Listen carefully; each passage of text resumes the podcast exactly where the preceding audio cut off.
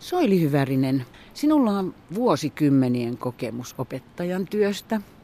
Ja nytpä siis kysynkin, että millä tavoin kiviä opetetaan lapsille? Lapsethan tietysti itse jo heti alkaa opiskella leikeissään niitä kiviä ja antavat omia nimiä. No kivi, kallio. Mikä on kiven ja kallion ero? Mutta sitten kun otetaan ne oppikirjat tai muut tietolähteet, niin siellä alkaakin tulla vaikeita käsitteitä. kallioperä, no se vielä menee. Peruskallio, sitä on tuossa nähtävillä paljaana koulun pihan vieressäkin. Mutta sitten, mitä ne kivet oikein on? Siellä alkaa tulla semmoisia käsitteitä kuin mineraali. Mystinen sana, ei kerro oikein mitään. Kivilajit, no se on selkeä. Mutta ne nimet, graniitti, gneissi, jännittäviä. Mutta ehkä joitakin ne työntää luotaan. Rapakivi on hauska sana. No rapakivi on aika hauska sana.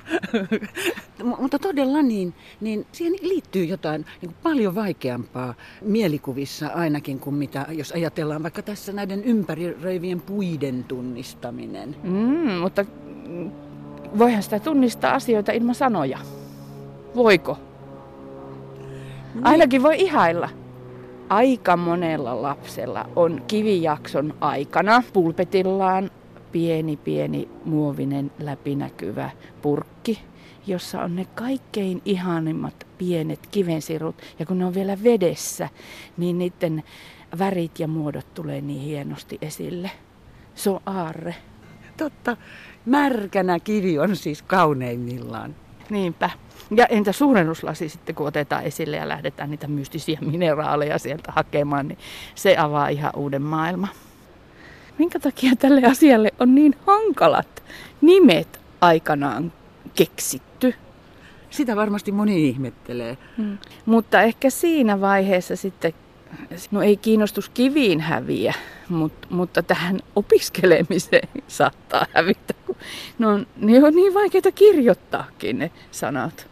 Onhan siellä tietysti semmoisia ihan järkeviäkin kerrostuneet kivilajiin, mutta ne käsitteinä on aika hankalia ymmärtää sitten, että kyllä pitää aika paljon havainnollistaa ja, ja sitten se aikajänne niissä kivissä. Ja sitten kun ne ei pysy samoina, ne on muuttuneet aikojen kulussa, kuluessa, mutta No sitten mä toisaalta mietin, että on, onko se niin olennaista niin tunnistaa lajille, vaan ymmärtää se kiven merkitys ja kallioperän merkitys.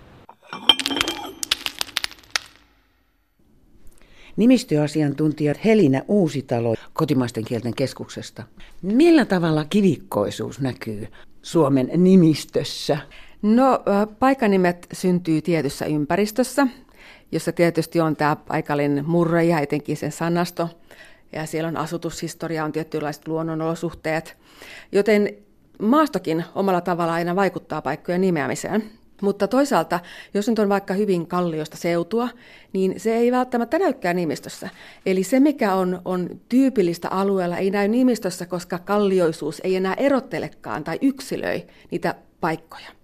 Mutta kyllä Suomen kallioinen maaperä näkyy nimistössä monella tapaa. Meillä on kiville ja kivikkoisille paikoille murteissa käytössä runsaasti erilaisia sanoja, jotka esiintyy oikeastaan vain paikan nimistössä tai enimmäkseen paikanimistosta. Mulla on tässä tämmöinen Eero Kiviniemen kirja perustietoa paikanimistä, ja tänne on koottu nimiarkiston aineistosta, on koottu tämmöisiä kivikkoa ja kivilohkareita tarkoittavia sanoja. Esimerkiksi täällä on tämmöisiä kuin höly, kole, koleikko, koli, kolu, kolukko, louhikko, louhu, luolikko, pirunpelto, rakkarolli, romelikko, rosokko, rounikko, roveikko, raunio, röykky. Mistä päin Suomea esimerkiksi tämmöinen kuin höly on? Tai, tai täällä on ihan tämmöisiä mulle ihan tuntemattomia rolli. Missä päin näitä on käytetty? Mä en nyt tässä osaa siitä, siihen vastata. Me täytyy etsiä tuota nimiarkiston kokoelmista vähän, että missä, missä päin niitä esiintyy. Mutta tässä on tosiaan tämmöinen luettelo. Paikanimethän on tyypillisesti rakenteeltaan tämmöisiä kaksiosaisia. Eli esimerkiksi nyt meillä on Kivijärvi-nimi, niin siinä tämä jälkiosa järvi siis kertoo siitä, että sen paikalla on järvi.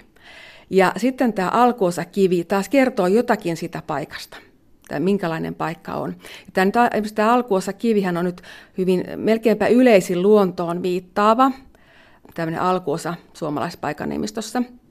Kivet ja kivisyys tietysti on kulkemisia viljelynkin kannalta aikalla tämmöisiä paikkoja leimaavia piirteitä. Se olisi kiva tietää että, että näistä sanoista, että mitä on käytetty niin kuin Länsi-Suomessa, mitä Itä-Suomessa. Nyt mä katson Suomen murteiden sanakirjasta tätä verkkoversiosta sanasta höly, joka on sitten tämän sanakirjan mukaan kostea kivikkoinen notkelma kolu. Ja ää, mitenkä se esiintyy nyt sanakirjan mukaan aika pienellä alueella, nyt kun mä saan sen tuolta. Eli Orimattila lavia seutuvilta löytyy tässä merkityksessä sana höly. Tämähän on mainio systeemi. Tämä on siis verkkopalvelu, mikä on avoin kaikille. Eli joka ikinen voi periaatteessa hakea täältä. Kyllä voi hakea. Tätähän on alun perin alettu julkaista painettuna. Ja siitä tuli muistaakseni seitsemän osaa. Ja sitten on sen jälkeen on alettu tehdä verkossa ja myös takautuvasti tehdään sitten näitä. Eli se koko sanakirja saadaan sitten aikanaan ihan verkkoversioksi, mutta tosiaan siinä menee aika kauan aikaa ennen kuin se vielä saadaan ihan kokonaan verkkoon tuo sanakirja. Erityisasiantuntija Sirkka Paikkala kotimaisten kielten keskuksesta. Millä tavalla kivet näkyvät vaikkapa meidän sukunimissämme ja onko siinä eroja eri puolilla Suomea? Kyllä siinä on ihan selvät erot. Jos ajatellaan meidän sukunimistön kehitystä, niin meidän vanhimmat sukunimethän on näitä itäsuomalaisia nenloppuisia sukunimiä tyypillisimmillään. Ja niillä, niiden sisältönä on tavallisimmin isän etunimeksi voidaan sanoa niin kuin miehen nimi, sitten, sitten tekijän nimitys, esimerkiksi Seppä, Sepästä Seppänen, sitten on liikanimiä, rautaparasta on vähitellen tullut partasia ja niin päin pois. Sitten on, on näitä heimon nimityksiä tai sillä tavalla lähtöpaikan nimityksiä, kun on hämäläinen, virolainen, karjalainen. Ja nämä on näitä tyypillisimpiä itäsuomalaisten sukunimien ainesosia. Ja muutama semmoinen kiveen liittyvä nimi nyt löytyy noista itäsuomalaisista, mutta mutta ne on levikiltään sitten varsin suppeita, että, että Kallioiden on, se on vanhaa itä-suomalaista sukunimistöä, mutta, mutta tyypillisimmillään niistä on otettu Länsi-Suomessa. No sitten nämä, jos ajatellaan, missä nämä varsinaiset kiviaiheet löytyy, niin ne on sitten toisaalta niin tämmöistä länsisuomalaista satoa. Itä-Suomessa, kun oli vanhastaan tämmöiset perityvät sukunimet, jotka kulkivat ihmisten mukana, vaikka he siirtyvät paikasta toiseen, niin sitten Länsi-Suomessa niin sukunimet omaksuttiin varsin myöhään. Ja niiksi otettiin sitten talon nimiä, taloja ja torppien nimiä. Niissähän sitten näkyy tämmöistä luontopaikan nimistöä ja, ja sitä kiviainesta. Että se on niin kuin yksi semmoinen tyypillinen, siis Länsi-Suomen talojen tai asumusten nimiin pohjautuvat sukunimet. Sitten 1800-luvulla, kun kiinnitettiin huomiota sukunimien suomalaisuuteen ja havahduttiin siihen, että kaikilla ei sukunimiä edes ollutkaan, ja tämä koski länsisuomalaista tavallista rahvasta, tavallista kansaa, niin heille ruvettiin sitten antamaan nimiä mallin mukaisesti, että niissä tuli nenloppuisia, mutta niissä oli sitten erilaisia luontoaiheita, virtaisia nimisiä, lahtisia ja niin, niin edelleen, mutta niissä tuli sitten mukaan näitä kiviäkin, että niistä on tyypillisiä tämmöisiä 1800-luvun sukunimettömiä omaksu, omaksumia sukunimiä tai heille annettuja on nämä Kivinen, Hietanen, Sant, Santanen, Rautanen, monet muut. Sitten tuota, Näitä kiviaiheita on päässyt meidän sukunimistöön myös sukunimien suomalaistamisvaiheessa. Esimerkiksi Juho Kusti Paasikivi lukioon mennessään niin suomensi sukunimensä Helsteen muotoon Paasikivi. Hän teki tämän jo 1880-luvulta, hän oli siinä mielessä varsin varhainen suomalaismielinen nimenmuuttaja, mutta 1906 niin monet muutkin Helsteenit ottivat tätä Paasikiveä. No entäpäs Aleksi Stenvall? No Aleksis Stenvall oli sillä tavalla suomalaisuuden elähdyttämä, että hän otti tämän kivi-nimeen, mutta, hän, mutta se oli hänen kirjailijan nimensä. Hän käytti sitä ensimmäisen kerran nimeä A. Kivi, kun hän lähetti Kullervon näytelmänsä suomalaiselle kirjallisuuden seuran kirjoituskilpailuun ja se tapahtui vuonna 1859, mutta itse hän ei koskaan sukunimeään suomalaistanut, että se oli pelkästään hänen kirjailijan nimensä, hän pysyi kyllä hautaan asti Steenvallina. Ja, mutta jos ajatellaan tätä kivinimeä muuten, niin se on ollut nimen muutossa sitten kyllä varsin suosittu, että esimerkiksi 1906 niin hyvin monesta eri sukunimestä päädyttiin muotoon kivistä ja pidettiin kauniina ja ilmeisesti Aleksis Kiven kirjailijan nimellä on tämä vaikutusta, että esimerkiksi nimestä Fors, Hakola, Gustafsson, Helsten, monista muista on päädytty nimeen Kivi 1906 tämän suuressa sukunimen muutossa. Ja esimerkiksi sukututkimusseuran nimenmuutostietokannassa niin on 137 nimenmuutosta ruotsinkielistä nimestä muotoon kivi. Voisi kuvitella, että varmastikin myös siis todella Aleksis Kivellä on ollut tähän vaikutus. Kyllä varmaan, koska jos ajatellaan sitten, sitten vielä, että kun niitä oli niin lukuisia nimenottajia, eri, joiden nimessä ei sitä kiveä edes näkynyt, jotka otti sen kiven, niin että, että se on tullut luku, lukuisten eri sukujen nimiksi tai nimeksi, että, että sitä on use, useilla erilähtöisillä suvuilla ja, ja näistä äh, kivialkuisista nimistä, niin, niin sitä on, on nykyään niin yli kahdella tuhannella sukunimenä. Mikä on yleisin kivialkuinen sukunimi? Taitaa olla Kivimäki, sitä on lähes viidellä tuhannella. Sitten seuraa Kivistö, Kiviniemi, Kivinen, Kivioja. Kivi on kuudennella tämmöisessä kymmenen nimelistassa sitten Kiviranta, Kiviharju, Kivilahti ja Kiviaho. Eli näistä nä- näkyy, että näissä on tämmöistä paikannimilähtöistä, ja, mutta näitä on ote myöskin sukunimen muutossa omaksuttu tämmöisiä mal- mallin mukaisia tai tämmöisiä paikannimen näköisiä nimiä. Ja ehkä siinä monessa sukunimissa on saattanut olla sitten taustalla se ruotsin kielen steen sana jolla, jollakin tapaa jos ajattelee sitten sitä, että, että se sana kivi ei olisikaan ensimmäisenä, vaan se olisi toisena sanana siinä sukunimessä. Ja sitten jos vielä ajatellaan kallioasioita, niin kaiken kaikkiaan tämmöisiä kivilähtöisiä nimiä meillä on varmaan lukemattomia. Kyllä niitä, niitä löytyy niin, niin paljon kuin mitä paikan nimistössä suinkin on suomen kielen sanastossa va, esiintynyt ja paika, paikan nimin päässyt ja nimenomaan asumusten nimin päässyt, niin, niin sitä, sitä kautta niitä on Länsi-Suomessa tullut sitten sukunimin. Ja on, on totta kai on muutakin äh, sanastoa, että jos nyt ajatellaan, mm, niin esimerkiksi Somero on yli 500 sukunimenä, meillä on myös Someri, Soraakin on sukunimenä, Paatero, Louhi, No louhi on sekä etu- että, että suku, sukunimenä. Vahanen, Kolu, Malmi, Paasi, Mal, Malminen, Paas, Paasinen, Ra, Rautanen, näitä kyllä näkyy. Että kyllä, kyllä niitä paljon löytyy, ja, mutta olisi aikamoinen työseulaa meidän sukunimistöstä kaikki kivisanan sisältävät nimet. Ihan totta. Arkistotutkija Juha Nirkko SKSn perinnearkistosta. Mitä näistä perinnelaatikoista voisi löytyä semmoista, mikä kertoisi kivisistä pelloista? Nyt me voitaisiin mennä katsomaan tässä koon kohdalta yksinkertaisesti, kun tämä sanan laskukortistohan on järjestetty ensimmäisen merkitsevän nominin mukaan. Eli jos siinä on kivi ensimmäisenä sanana, niin kyllä sieltä varmaan löytyy paljonkin kiveen liittyvää. Käydään kurkkaamassa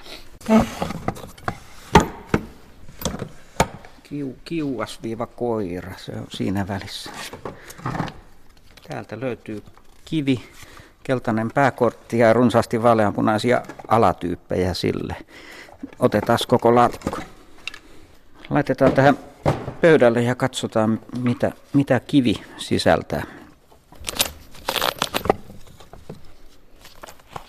Täällä on Karjalan kannakselta metsäpirtistä itseltään Larin Paraskelta, kuuluisalta runonlaulajalta. Kun ois kiv leipänä tuohivaatteena, ves ois juotavanna, siitä ois laisan hyvä elää.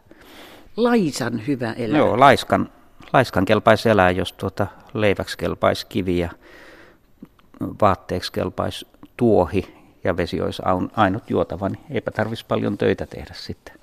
Ei, hyvä vinkki. Niin kun oiskin, mutta siinähän, siitä se lähtee, että kun ois. Semmoista niin kuin kovien elämänolosuhteiden tuommoista sarkasmia. Tässä on tuota Matti Kuusi on tallentanut Mäntyharjulta, että ei kivi ole mikään lintu. Tämän kuuli usein kivimiehiltä heidän yrittäessään äkkitempauksella kiveä kuopasta. Joo, näissä kaikissa on kyllä semmoinen, äh, nämähän kuvastaa sitä, että työ niin kuin kiven kanssa on rankkaa. Aivan. Tässä on taas niin kuin savolaishuumorilla käsitelty sitä samaa asiaa Leppävirralta. Kivet on kuin höyheniä, mua se on, joka painaa. Maa se on, joka painaa. Kivethän on kevyitä. Totta. Että maatöitähän siinä varsinaisesti tehdään, eikä Joo. kivitöitä. Ihan totta, mä en muuten ymmärtänyt tota heti. Si- siinä on se, että mua se on, joka painaa. Sen voisi tulkita niin, että, se, että mä se olen siinä paineen alaisena, mutta se tarkoitti, että maa siinä painaa. Miten nämä seuraavat? Seli, selitä taas... vähän näitä seuraavia. No, tämä voisi tämä vois olla vaikkapa kommentti tuohon MeToo-kampanjaan. Kyllä se kivi märkänä pysyy, johon kaikki koirat kusee. Lehtimäeltä, Pohjanmaalta. Joo, siinä on, siinä on ilmiselvästi kyse siitä, että se on vastareaktio siihen, että on niin kuin joukolla tullut kohdelluksi huonosti. Joo, kyllä vaan.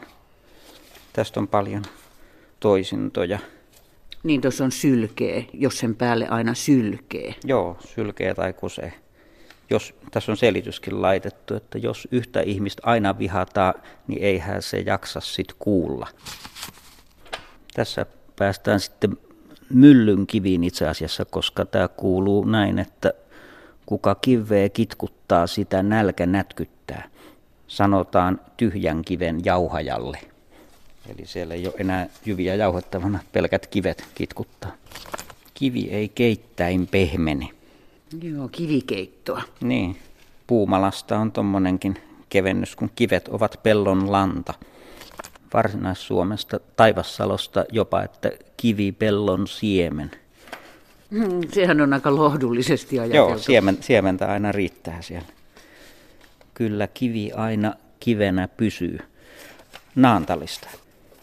Sitten päästään siihen, että kivi ei sammaloidu, eli ei kivi sammalia kasva. Tämä ei ole edes vierivä kivi, vaan näköjään on, että pelkkä kivi. Ei kivi sammalia kasva. Se ei kyllä ole totta. Niin, kyllä se tuppaa kasvamaan. Sitten kiven kiertämisestä tietysti kierrä sinä kivi, kiersi päiväkin näreen. Ruovedeltä on tämä. Ja tosiaan päivä kiertää näreen ja itse sitten joutuu kiertämään sen kiven. Eli tämä on tämmöinen rauhallisen työrytmin päivän kulun jonkinnäköinen kiteytys. Niin on. Samoin kuin tässä vieressähän on tämä kivi ei kierrä kyntäjätä, jos ei kyntäjä kiveä. Aivan. Ilmajoelta tuohon lähes kalevalainen. Kivi ei kierrä kyntäjätä, jos ei kyntäjä kiveä. Siinähän on vähän niin kuin, jos ei vuori mene Muhammedin luo, niin Muhammed menee vuoren luo. Saman tapainen. Tehdään asiat niin kuin ne on mahdollista tehdä. Joo, maltillisuuteen kehottava. Ilman muuta, ilman muuta, että ei pidä menettää hermoja. Semmoinen niin kuin suomalaisen sisun kärsivällisyysäppi. Totta, hyvä. Loistava tiivistys.